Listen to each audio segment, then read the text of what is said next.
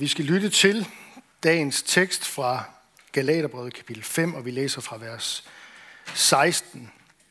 Og Paulus skriver til de kristne i Galatien, hvad jeg mener er, I skal leve i ånden og ikke følge kødets lyst. For kødets lyst står ånden imod, og ånden står kødet imod. De to ligger i strid med hinanden, så I ikke kan gøre, hvad I vil. Men drives I af ånden, er I ikke under loven. Kødets gerninger er velkendte. Utugt, urenhed, udsvævelse, afgudstyrkelse, trolddom, fjendskaber, kiv, misundelse, hissighed, selviskhed, splid, klikker, nid, drukkenskab, svir og mere af samme slags.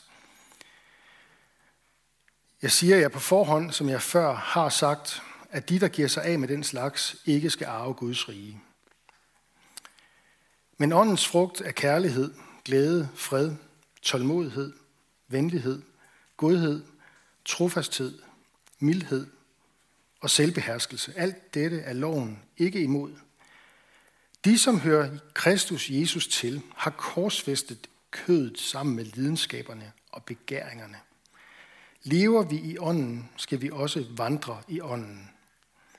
Lad os ikke bilde os noget ind, lad os ikke tire og misunde hinanden. God Gud, tak for dit ord, som vi møder her igennem apostlen Paulus til menigheden i Galatien. Vi beder om, at du vil lade det, at du vil åbne det for os, åbne vores hjerter, vores sind, vores tanker, så dit ord kan slå rod indeni, og vi kan få lov til at vandre i ånden og lade åndens frugt spire frem i vores liv. Amen. Det er jo sådan lidt et, øh, en sprogbrug, vi ikke sådan bruger til daglig, det her, ikke også? Øh, kødets gerninger og ånden og så videre. Øhm, så lad mig starte et andet sted. Jeg havde for nogle, noget tid siden en samtale med en øh, fyr, som mærkede øh, den her splittelse, eller den her kamp, om du vil, den her strid, som Paulus han bruger udtrykket strid, Øh, de to, ånden og kødet, ligger i strid med hinanden, så I ikke kan gøre, hvad I vil, siger han til dem. Læg mærke til, at han ikke taler i datid, men i nutid til de kristne. Han siger ikke, at de ligger i strid med hinanden, eller de lå i strid med hinanden, så I ikke dengang, før I blev kristne, kunne gøre, hvad I vil. Han taler faktisk i nutid til de kristne. Der er noget, der hedder kødets lyst, vores gamle natur, vores syndige jeg, og så er der ånden. Og den dobbelthed, den lever vi i. Den spænding lever vi i lige nu som kristne. Fordi Guds rige er ikke brudt fuldt igennem i verden endnu. Det gør det jo først den dag, Jesus kommer igen. Og indtil da, der er der altså noget, nogle spændinger i vores liv. Jeg havde den her samtale med en øh, fyr, der mærkede den her spænding. Han var kristen, troede på Jesus. Og han kunne mærke, øh, han kendte, altså han havde virkelig sådan lysten til at, øh, at være øh, ja, på forkant og læse i Guds ord og så videre. Men når han gjorde det, så mødte han også der nogle, indimellem nogle ting, som øh, han har svært ved at leve op til. Hvis du er i tvivl om, hvad det for eksempel kan være, så vil jeg bare bede dig om at gå hjem og læse øh, Matteus evangeliet 5, 6 og 7, det der hedder bjergprædikenen. Så kan du se, hvilke krav Jesus han stiller til sine disciple. Vær der fuldkommende, ligesom jeres himmelske far er fuldkommen. så kan vi starte der. det var bare sådan en af dem. Der er også sådan nogle mere specifikke ting omkring, når du faster og når du beder osv. osv. Ikke også? Men der er den der lyst efter at læse i Guds ord og leve som, leve som kristen, leve efter, hvad Gud har sagt, og så opleve, det har jeg godt nok svært ved at leve op til. Øhm, der, kan han, der, der mødte han Gud i sin almægtighed og i sin hellighed.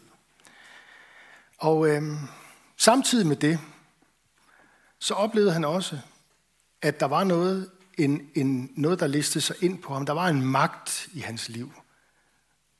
Ja, nu taler jeg om ham. Kan vi ikke bare ligesom tale om det generelt? Kender I ikke godt det? Syndens magt i vores liv. Der kommer, og jeg sidder en og visker på dine skuldre. Måske skulle du bare lige, og så videre, og så videre. Altså, der er alle mulige synden som en konkret magt, der lister sig ind på os. Og det snakkede vi sådan lidt frem og tilbage om, og øh, altså han oplevede den her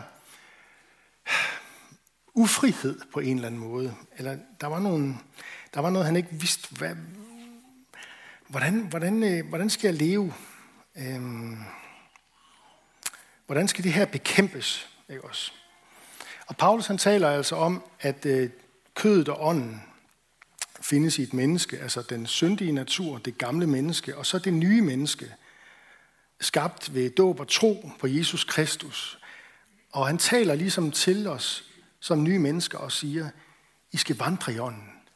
I skal forvente, at Guds øh, ånds frugter vokser frem i jeres liv. Men hvordan sker det helt præcist? Øhm, så jeg prøvede at øhm, male nogle billeder op for ham.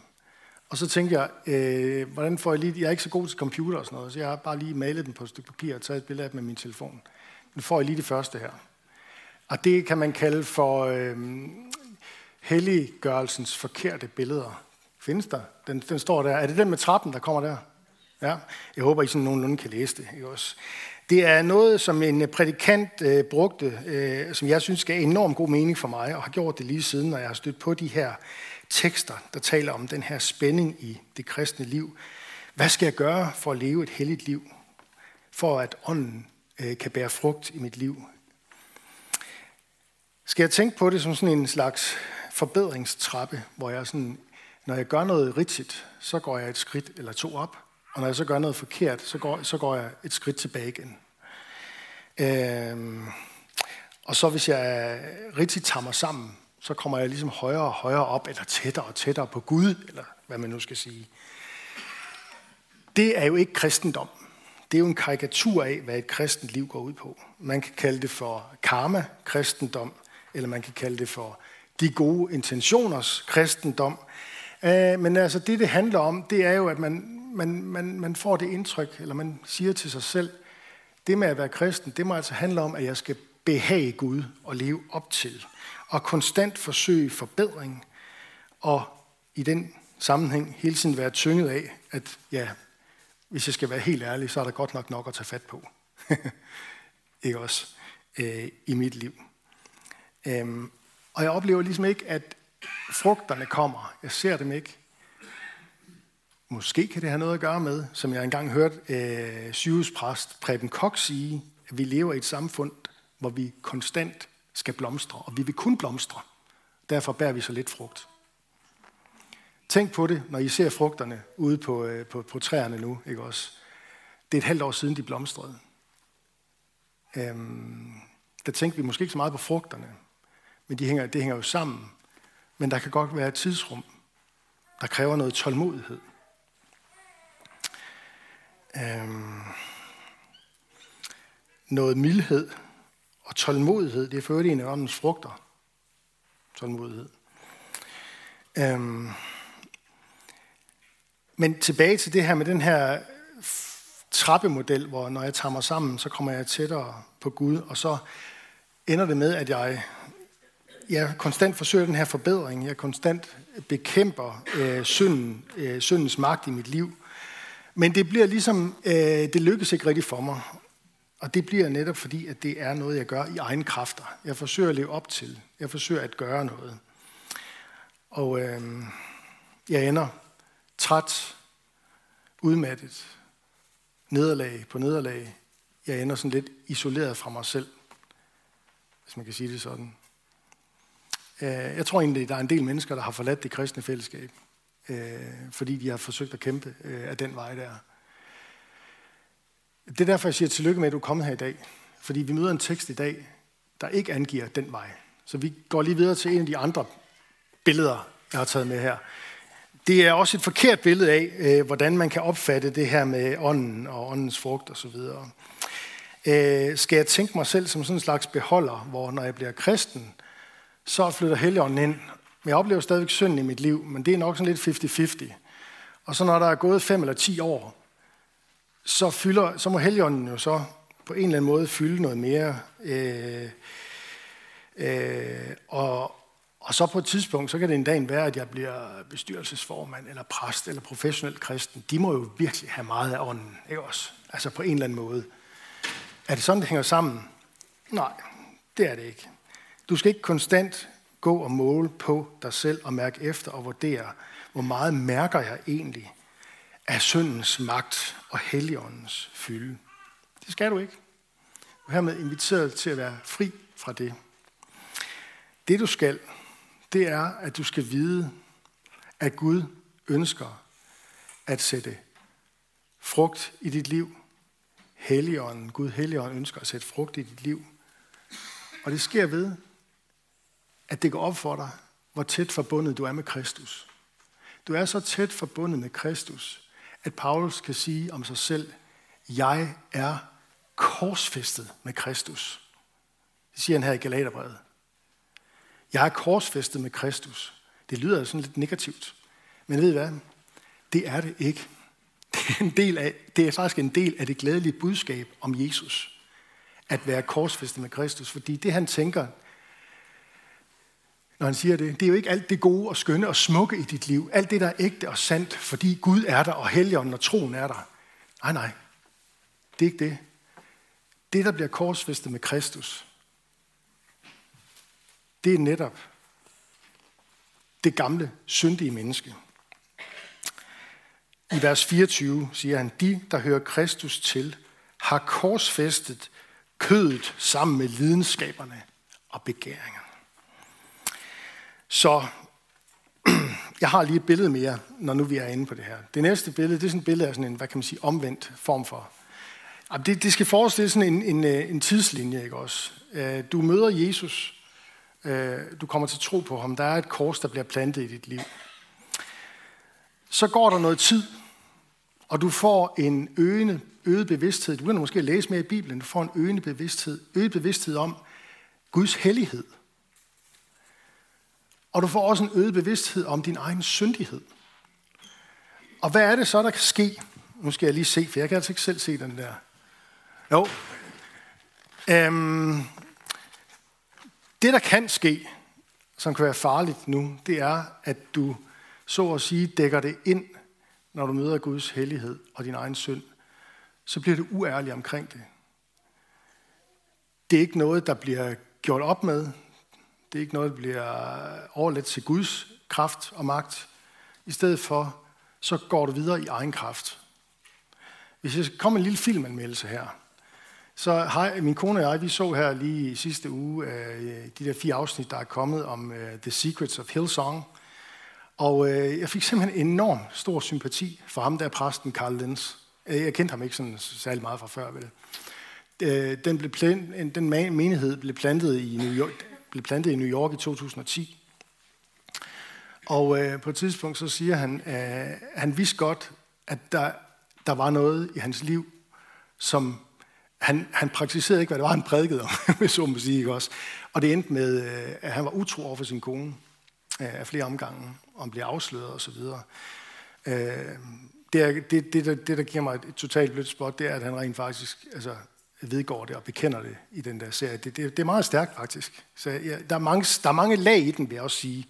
Der er også noget om, hvordan bruger en kirke frivillige, og hvordan øh, har en kirke øh, økonomisk gennemsigtighed. Alt det der er også enormt vigtigt, det er også. Men det er bare for at sige, for ham, der var det meget tydeligt, at han oplevede, at der var noget i hans liv, der skulle skjules. Så han begyndte at præstere, når han oplevede, at synden trækker sig på. Han begyndte at skjule det. Det, der er problemet med den her øh, illustration, ligesom der var nogle problemer med nogle af de andre, problemet med den, det er, at korset ikke vokser i hans liv. Hans liv går fremad, men korset vokser. Prøv at tage den næste. Der er jo plads til det. Prøv at tage den næste billede.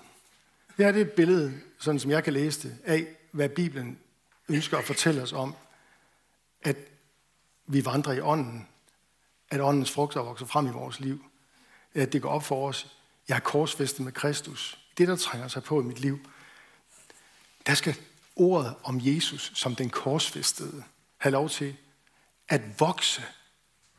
Jesus skal blive større. Han skal ikke være, han skal ikke, han skal ikke være den samme.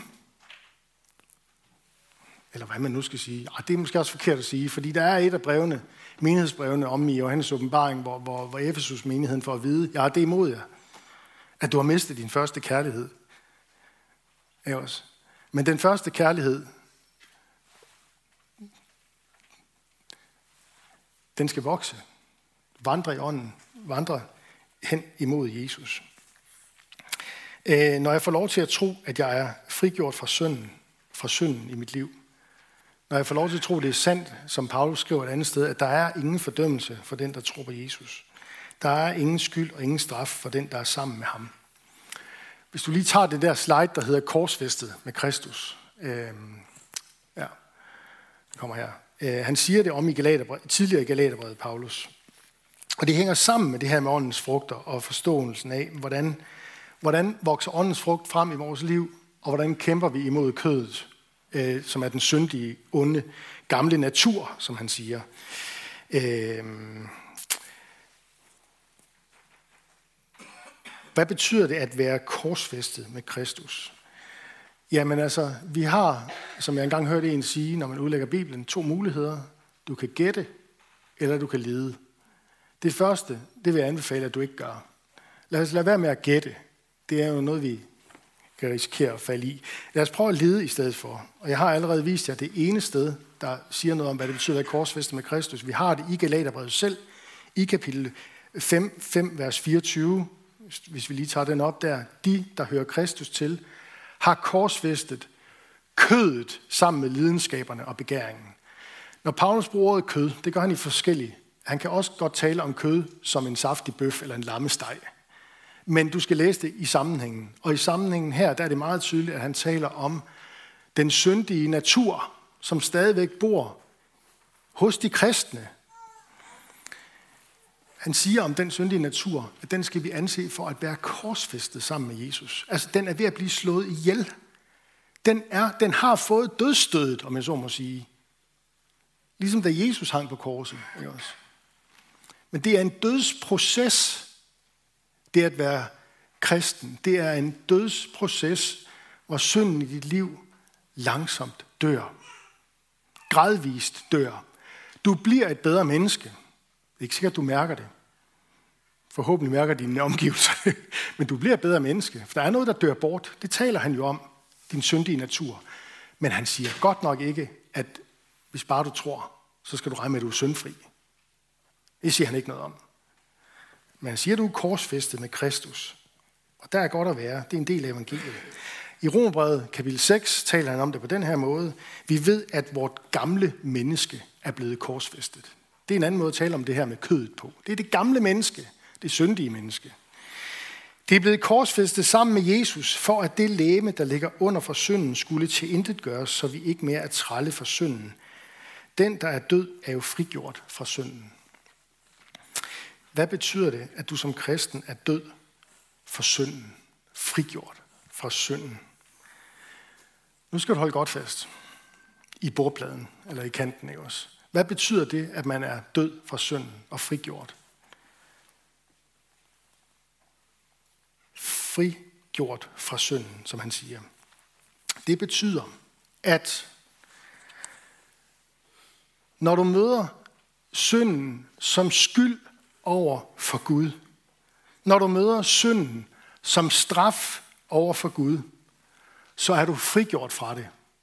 Du som er en kristen, du som tror og er døbt. Du er frigjort fra det, fordi Jesus har båret vores synd og skyld på sine skuldre. Altså, der er ikke noget rafle om. Det er sådan, det er. Det er vi er inde ved kernen af de gode nyheder om Jesus og evangeliet her. Det har ikke noget at gøre med, hvordan du føler indeni. Det har ikke noget at gøre med, hvordan dit liv var i går eller i dag. Det har noget at gøre med, hvad der skete med Jesus for 2000 år siden på Golgata. Noget, der står urokkeligt fast, uanset hvordan du tænker og føler eller mener eller har det. Fuldstændig uden for dig selv. Der er der noget, Gud han har gjort, for at du kan kalde sig Guds barn. Og det er det her, der gør, at du kan være fri fra synden som skyld og straf over for Gud, for Jesus har taget den skyld og straf. Samtidig så er der stadigvæk synden som en magt i dit liv. Og det er det, han taler om, når han taler om at være korsfæstet med Kristus.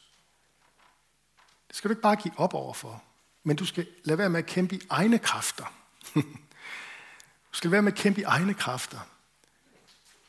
Du skal lade det, Jesus også har på det område, øh, komme til. Du er befriet fra syndens skyld. Skylden har Jesus båret. Du er befriet fra skylden, syndens straf. Straffen har Jesus taget på sig. Jeg ved ikke, man kan sige, at det er gode nyheder, det jeg siger nu, men syndens magt, den er du altså ikke befriet fra endnu. Men du skal se det på den måde, at i forhold til syndens magt i dit liv, der er der en dødsproces i gang, fordi du er korsfæstet med Kristus. Du er sammen med ham i det her. Du er ikke alene i det. Du er ikke alene i det, der river og flår i dit liv. Øhm, det er derfor, Paulus taler om at være korsfæstet. Det er en velsignelse for os at være. Det er en velsignelse for dig at være korsfæstet med Kristus. Fordi det betyder, at i forhold til syndens magt i vores liv, der får vi hjælp fra Jesus. Vi er sammen med ham i den kamp. Vi er ikke alene. Vi er, som han siger, korsfæstet sammen med ham.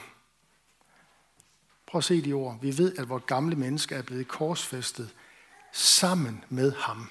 Der er næsten ikke nogen skønnere ord i Nytestamentet, de tre ord i virkeligheden, som opsummerer, hvad det vil sige at være kristen, og hvad evangeliet handler om.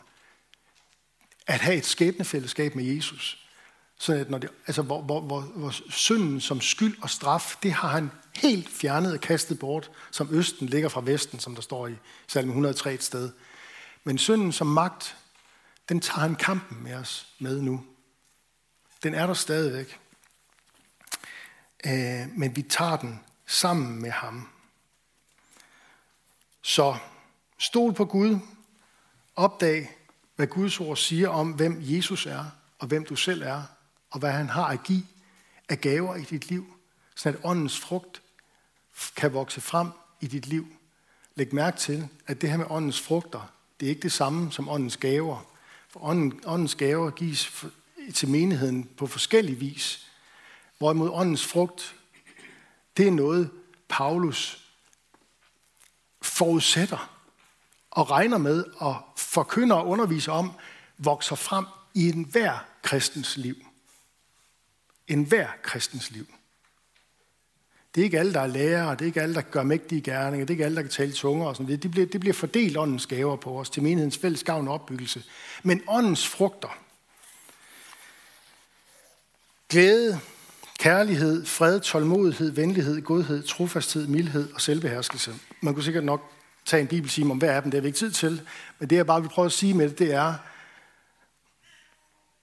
det er noget, Paulus forventer, at Gud vil lade vokse frem i et hvert kristent menneskes liv.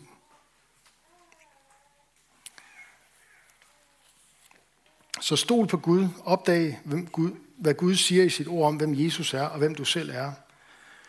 Og husk på, at du er korsfæstet med Kristus. Det betyder, at han kæmper sammen med dig, også på dine aller værste dage. og det er da et godt budskab, er det ikke det? Selv på dine aller værste dage, når du selv føler, hov, nu var det godt nok ikke bare et trin, nu faldt jeg helt fra top. Jeg var næsten op til toppen af stigen, og så bræst jeg bare ned, ikke også? Så er han der. Fordi det er ikke det billede, der tales om. Der tales om, at du er korsfæstet sammen med, med ham. Øh, din gamle natur, øh, den er ved at dø ud, så længe du holder dig til Jesus. Jesus er alt, du har brug for. Han har gjort alt for, at du kan være fri, vandre i ånden og sætte frugter til glæde for andre. Tillykke med det. Lad os bede sammen. God Gud, vi takker dig for dit øh, ord til os her. Øhm, jeg beder om, at du vil hjælpe os til at tage imod det, og øh, at du vil øh, se, hvordan Lad os se, hvordan at vi som dine børn er blevet kaldet til frihed, ikke til ikke til trældom og ufrihed og opgivenhed. Øhm, tak fordi, at du har kaldet os øh, ind i en identitet, hvor vi ikke skal kæmpe i os selv, men vi får lov til at øh, først og fremmest blive mindet om, at vi lever det her liv sammen med dig, Jesus. Tak fordi, at du har taget vores skyld på dine skuldre. Tak fordi, du har taget straffen for os på korset. Og tak fordi, når det gælder syndens magt i vores liv nu,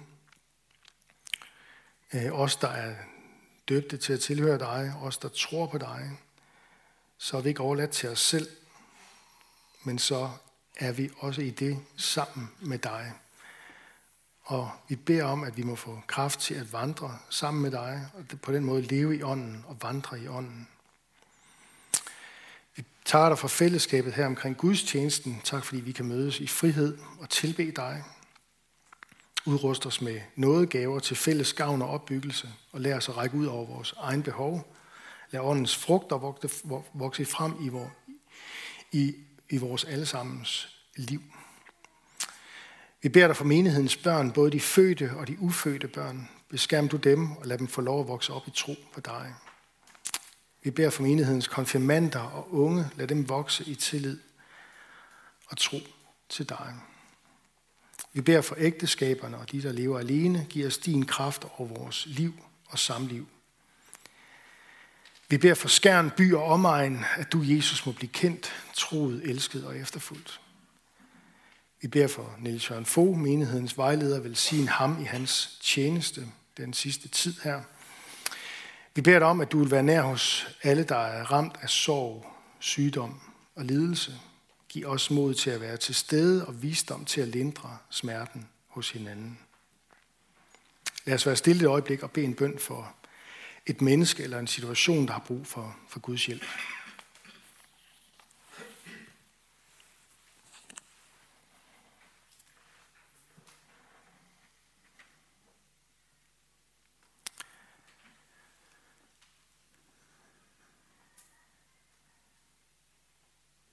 Vi beder for de, som lige nu er sendt ud i verden herfra, for Kirsten Østerby i Jerusalem, for Daniel Amtsbøl Jensen i Grønland. Jeg beder om, at du vil sige deres ophold og tjeneste og liv der, hvor de er, og lad os åndens frugter skinne igennem øh, til glæde og gavn for, for mennesker, og det vidnesbyrd, de kan være der. Vi beder for den her verdens muslimer om, at evangeliets lys må skinne i deres hjerter, så de omvender sig og lærer dig at kende Jesus Kristus som den eneste sande Gud. Vi beder også om, at den tid snart må komme, hvor de jødiske folk må se dig som Messias og omvende sig i glæde. Vi beder om Jerusalems fred. Og så beder vi om, at de gode nyheder om dig, Jesus, er der må få fremgang i Danmark. Vend vores hjerter og vort folks hjerte til dig. Vi bekender vores medansvar for kirkens og folkets forfald vi bekender vores mangel på tro, lydighed og kærlighed. Og vi beder dig inderligt om at give os mere af det. Tro, lydighed og kærlighed. Lad os få lov at se vækkelse i vores land. Vi beder for alle, der er blevet betroet magt og autoritet, hjælp dem og os til at værne hinanden imod uret og vold. Og kom så snart, Herre Jesus, og gør alting nyt. Det beder vi om i dit navn. Amen.